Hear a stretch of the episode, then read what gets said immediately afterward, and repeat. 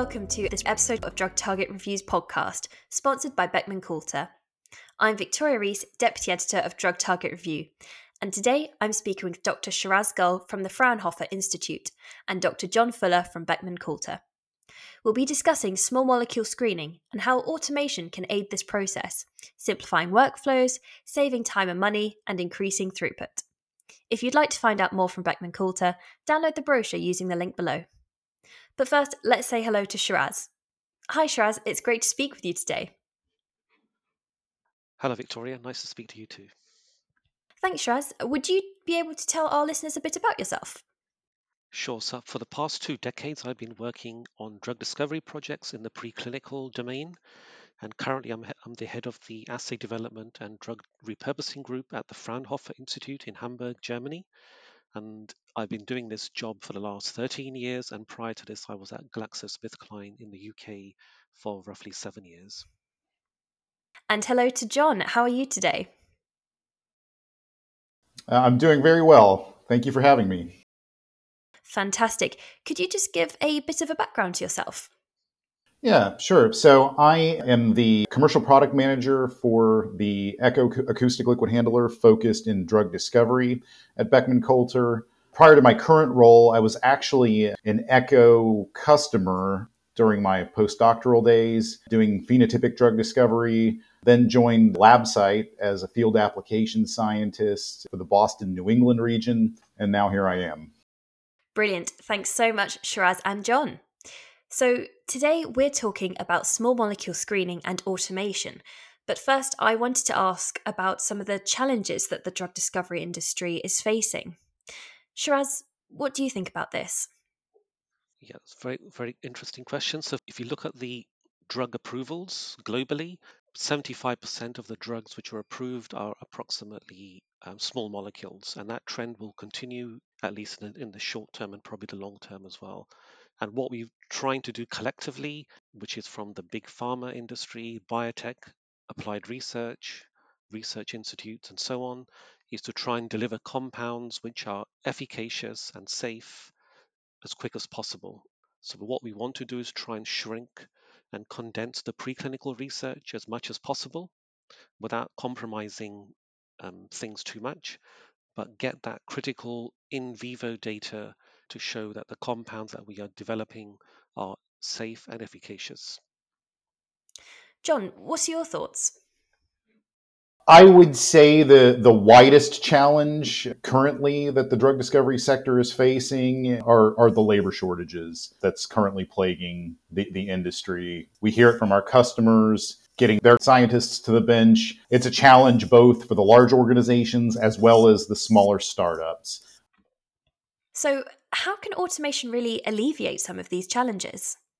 So the number of drugs which have been approved is relatively small in number compared to the number of gene targets that could be um, associated with disease processes. So much of the human genome is still largely um, unexplored. We know from genome wide association studies and a lot of academic research that's done within hospitals, we can use very high throughput, cutting edge technologies to do um, personalized medicine, find out what is the cause of a disease. And once we've identified that potential drug target, which might be overregulated or underregulated, but clearly is dysfunctional in that group of people which manifest that disease, we can then try and develop therapeutic agents for that disease for those groups of um, patients. And this takes typically 10 years. but what we want to do collectively is to try and get that drug target, develop assay systems, screen them against small molecule libraries, find what we call hit compounds, and optimize them to lead in clinical candidates. This whole process in the preclinical domain takes maybe five to seven years. And we now are using automation, computational methods, patient derived samples, multiplex assay formats, single cell um, screening, next generation sequencing, all of the technologies which are available to try and accelerate the preclinical drug discovery as much as possible. And automation is really at the core of this. We can use a lot of the automation methods which are available to try and streamline and accelerate the preclinical drug discovery processes. both the chemistry and biology and deliver compounds and test them in patients as quick as possible. Mm. John, do you have anything to add? Some of the, the areas where that uh, can be alleviated are automating assays that that frankly are uh, you know a, a, waste of human resources to dedicate to automating you know doing those simple tasks. So what particular or specific parts of small molecule discovery can be automated? So the automation covers really the entire preclinical drug discovery phases Within the preclinical stages, we're looking at reagent production, cell line production, protein production, the chemistry, the synthesis of compounds, the assays that we are using to screen compounds against our drug target assays. So the, the places where automation can be integrated in the preclinical drug discovery domain is vast.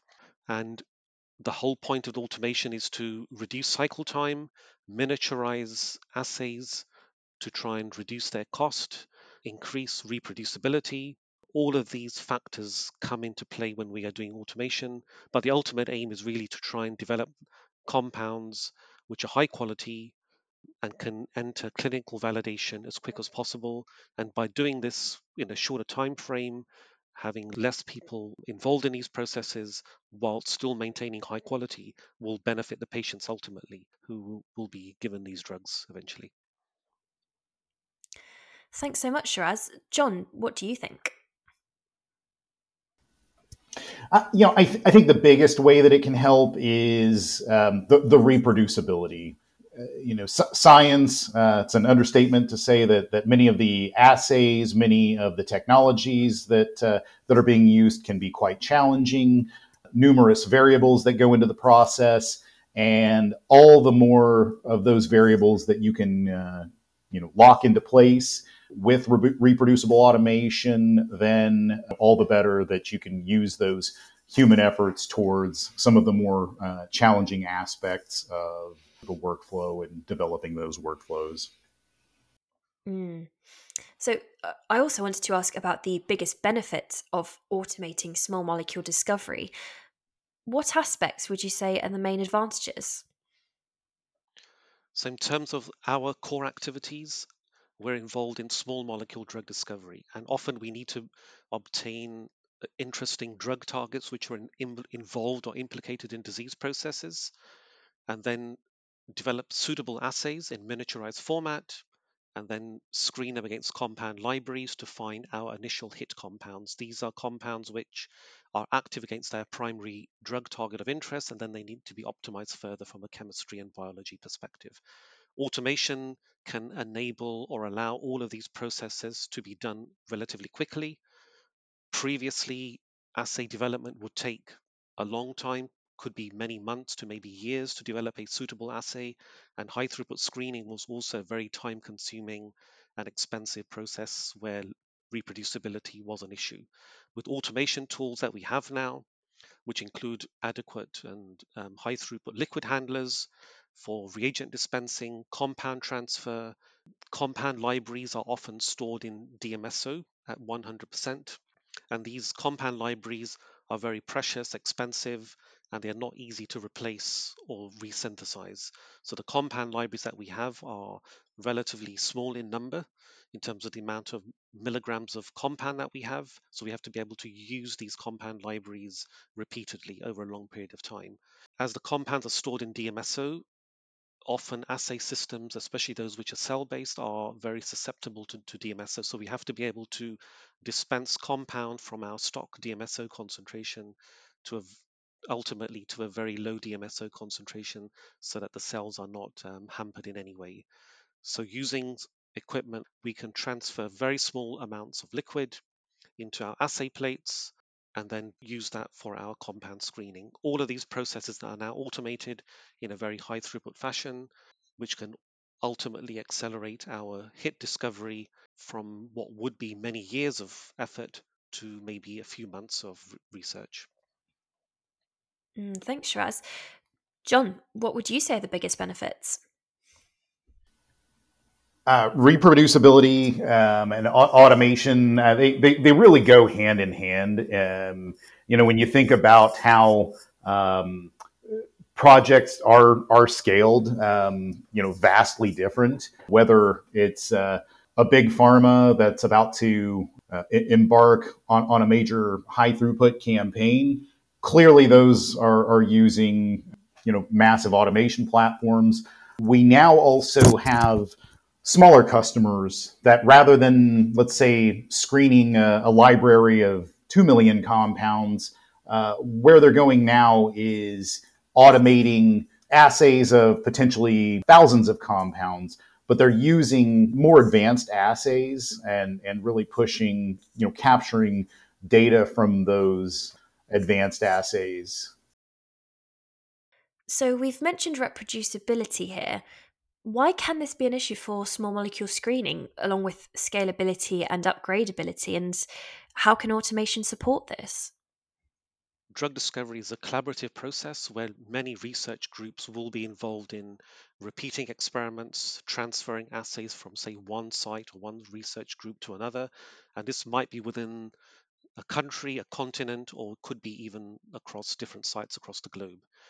And as part of this assay transfer, we have to make sure that the assay parameters which are um, defined and obtained, for example, the potencies of compounds, how the assays are performing, we have to make sure that these are reproducible across all sites. So for each assay that we develop, we have a standard operating procedure, but the nuts and bolts of all of these SOPs is compound logistics, compound supply, um, assay parameters, so having a unified laboratory environment where as much of assay um, parameters can be automated and documented is critical to ensure that the results that we that we ultimately obtain are the same across different sites. There is some margin for error, but having high QC and accurate um, dispensing of compounds in particular is important, which will ultimately lead to highly reproducible results. And compound handling is really key to this. Um, often we have compounds stored in the DMS, as I already mentioned, at a certain concentration, and then they are dispensed from our source plates into assay plates, and then we add our cells or our um, protein of interest, and we develop an assay and do a screen, and we measure the effects of the compound in that assay system. If the compound dispensing is incorrect or hasn't been tracked, then the potency of the compounds that you ultimately obtain can shift to some extent. So this reproducibility has to be really nipped as early as possible, and that comes down to the automation and the tools and methods that we use to do our liquid handling at the beginning of any any assay development and screening process. Mm, definitely. So, thinking about the hit to lead process now, how is the traditional paradigm changing? So, I think we've seen over the past two decades, assay development times have shrunk from which could be many years to a few months. You can buy off the shelf assay kits, for example, the kinases and GPCRs, which are screening compatible across most kinases of interest and also most GPCRs of interest. And these two drug target classes are probably the very popular um, from a drug discovery perspective. So assay development has shrunk. Screening, it still can be time consuming, but with the automation in terms of the liquid handling of compounds and also um, re- reagent addition, assay development and screening times have also shrunk considerably. Using high throughput infrastructure, we can do screening at a very high throughput. So it's commonplace to do what we call ultra high throughput screening, which would be roughly 100,000 compounds per day. This is fairly routine in some of the big pharma companies. Um, so it's not too time consuming to do what we call ultra high throughput screening. However, there are some mundane tasks as part of this process. For example, moving plates around. So robots can be used to accelerate this. We've also got the sealing and unsealing of plates, which was largely a manual task. We now have got automated devices for sealing plates and unsealing plates. This is all relevant because the compounds in our compound libraries have to remain stable in the DMSO solution, which is hygroscopic in nature. So compounds have to be sealed and unsealed relatively quickly during and after each transfer of compound. So all of these automation around assay development and screening has really made this a less time consuming process. But again, what we deliver from our screening activities is a hit compound. And there is a definition of a hit compound where we know the activity of that compound against the primary target of interest. But to optimize this into a lead and a clinical candidate, there are a range of other activities that need to be brought into play. John, do you have anything to add? Well, I, I, think similar to, I mean, if you think about the the traditional drug discovery process of, um, you know, almost like an upside down wedding cake, where millions of compounds are triaged, and you know, we go into you know follow up assays and getting into lead discovery. I, I think what's happening is there's an evolution and instead of running all of those uh, millions of compounds at once, uh, our customers are getting smarter at selecting subsets of those compounds. Diversity libraries, I think, are becoming more and more popular, using AI based approaches for testing smaller numbers of compounds, but against uh, more physiologically relevant assays are coming more in vogue. And uh, in that hit to lead process, I think some of the assays which are currently, let's say, used at a smaller scale are similarly moving towards being able to be used in a higher throughput method. So, how are traditional approaches evolving and becoming smarter then? So, I think phenotypic screening was done maybe 50 years ago on a very large scale. And then, once the human genome was sequenced in the 2000s, um, we really moved away from the phenotypic assay approach through to what we now call the reductionist approach, looking at individual drug targets in isolation.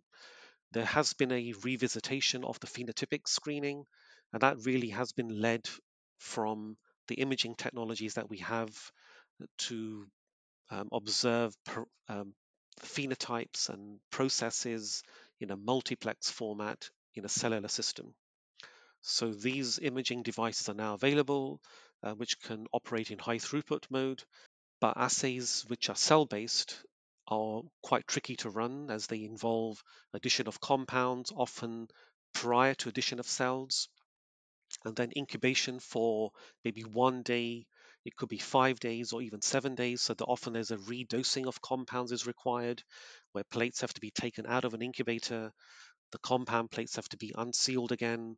There has to be a redosing of compound. There might be washing of cells. So revisiting cell-based assays in a mul- with a multi-parameter readout is tricky and has generally been a lower throughput assay. But again, with automation that we have now access to, we can really accelerate um, screening in these in, in these cell-based assays. That's all ongoing right now. So, thinking about newer technologies now, like CRISPR, AI, and next generation sequencing, how are these technologies leading the way? Are they best used together?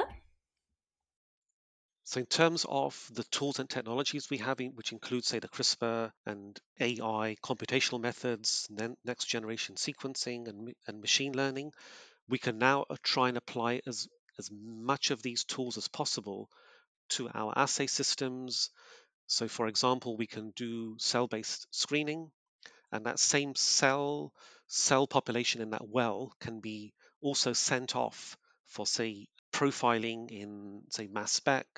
It could be the cell sample could be sent off for next generation sequencing so using that same cell population, which has been used for our small molecule screening, a subset of that cell sample can be sent off to different laboratories for further annotation to really understand what is going on at the cellular level, but with a, with a multi-parameter readout. So for example, CRISPR-Cas is still in its infancy, but this type of genome editing can be used to understand the mode of action of our drug target and what effect the compound has on the drug target in a particular cellular system. So this is still in its infancy, and we'll have to wait and see how this really progresses.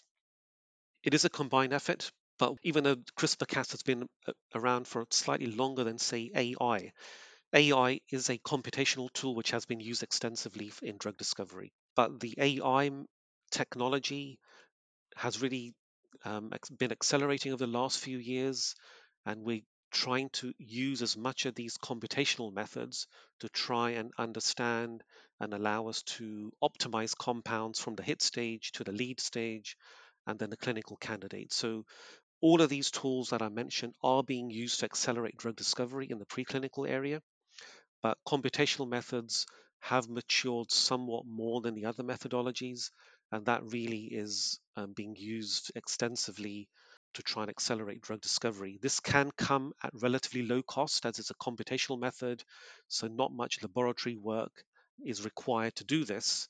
However, a lot of that AI is driven by the data that's already in, in public databases. So a lot of work has been done, which has allowed these AI tools to mature.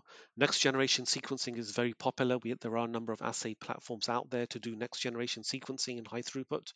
And again, that can be used using our existing cell based assays where a subset of the cells are taken and then analyzed further to give us a greater understanding of the molecular targets involved in a disease process.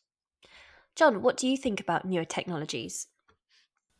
I think they're all equally useful. I, think they're, you know, certainly per, per project there may be more uh, more of a use for for one versus another, but I think all of these omics based technologies are being used, uh, you know, more and more by our customers, you know, in concert with one another. And and AI is really the, you know, the computational engine that's uh, you know tying these data sets from these you know these massive massive sets of data together to to really make more useful predictive models for a drug's molecular mechanism of action. More generally speaking now what role can ai or machine learning play in the future of drug discovery as a whole? So I think they will be key in ranking compounds and maybe giving some ideas on optimization of compounds. However, we still need to do the in vitro experiments. A compound that has been designed in silico, or if an AI system suggests that one particular modification of the compound should increase its profile in a beneficial way, that compound still needs to be synthesized and its in vitro activity needs to be confirmed in a laboratory experiment. So using the AI methodologies and computational methodologies will be another tool in our armament to accelerate drug discovery. But again, the in vitro data will still need to be obtained to ensure that what we are measuring or predicting from the computational method translates to an in vivo experiment. So these tools, another tool in our armament to accelerate drug discovery. Thanks so much, Shiraz. John, what do you say? I think, like Shiraz mentioned, um, you know, AI, machine learning, it's it's being used by the the pharmaceutical industry for, for quite some time for better understanding which particular models, which which chemotypes will interact with a target of interest, making better predictive models for for pharma, the pharmacology, the pharmacokinetics, and and understanding the you know poly, polypharmacology when a drug may have a, a particular profile against multiple targets or have effects on uh, many different pathways. I think we're using our customers are using AI to embrace that to a certain extent and, and at least better understand how to modify their targets using those advanced technologies. Well, I would also like to discuss the Beckman Coulter acoustic liquid handling products that can be used to aid automation in small molecule screening. Shiraz, how can these be used during drug discovery? So, compound libraries are often stored in DMSO as the solvent at 100%, and we have been using the Beckman Coulter Echo acoustic liquid handler for the last 15 odd years since I've been working um, in, in Hamburg at the Fraunhofer in doing assay development and screening. So the compounds are stored in, in pure DMSO at 10 millimolar, and using a very small amount of liquid, we are able to develop miniaturized assays in high throughput format, ensuring reproducibility of compounds. The compounds compound libraries that we screen range from drug repurposing libraries, which are a few thousand compounds, through to some of the larger decks, which are maybe 200,000 compounds in size. Using our stock solutions in our um, Beckman Coulter acoustic liquid handler plates, we are able to transfer very small amounts of liquid, often 10 nanoliters or thereabouts, for a 10 microliter assay. This can be done very, very quickly, and we have our stock plates, uh, which can be used in, say, the um, Access workstation, which includes the transfer of the plates from our stocks solution um, storage using our using the robotic arm, unsealing plates and then resealing them after dispensation. Um, once we've done the screen, we then have to pick our hit compounds, again using the Beckman Coulter Echo acoustic liquid handler. We are able to do cherry picking. We can give the device a hit list, and the software will go back into our entire full deck of compound plates and then cherry pick hits as need be. Dose response studies also need to be done from our stock solutions. Again, the acoustic liquid handler is able to do dose responses of our compounds of interest over a very, very large dynamic range and also do backfilling with DMSO so we can normalize each dose response with our DMSO. All of this can be done in one stop shop with the um, Beckman Coulter Access hardware and software which is fully integrated in very high throughput so there's minimum manual intervention involved in in all of these processes. John what would you like to add?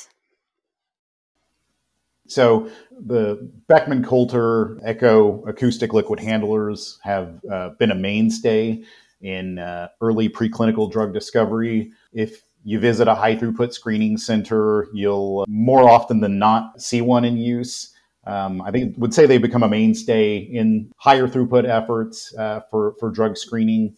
Also, our access workstations, which simplify the automation of assay ready plate production, which is a great way to time shift the assays used for primary as well as secondary screening efforts and follow ups all of those tools are now being used in preclinical drug discovery, the, the, the, hit stage, a particularly interesting area that, that we see that's evolving now is not just the, let's say, simple one to one dispensing of CRISPR guides, but actually using AI and advanced informatics to create unique combinations of CRISPR guides, let's say, for instance, and small molecules themselves, um, which is something that the Echo is well poised to tackle. So the access is is fundamentally um, an, an, extension of, of the Echo. Uh, our customers that use the Echo acoustic liquid handler get introduced to Tempo, our automation software, you know, for the Access platform, and feel quite at home.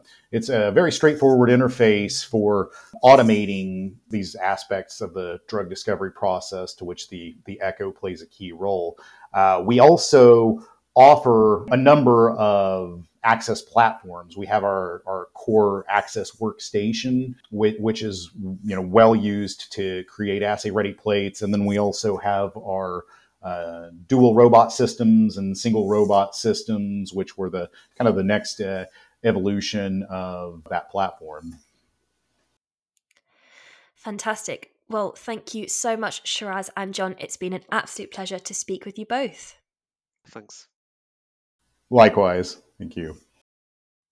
And thank you to our listeners, as always, for tuning in. I hope you enjoyed this episode. Don't forget that if you'd like to find out more about Beckman Coulter liquid handling platforms, you can download the brochure using the link below. I've been Victoria Rees, and on behalf of Drug Target Review and Beckman Coulter, thanks once again for listening. Keep an eye out for our next podcast coming soon.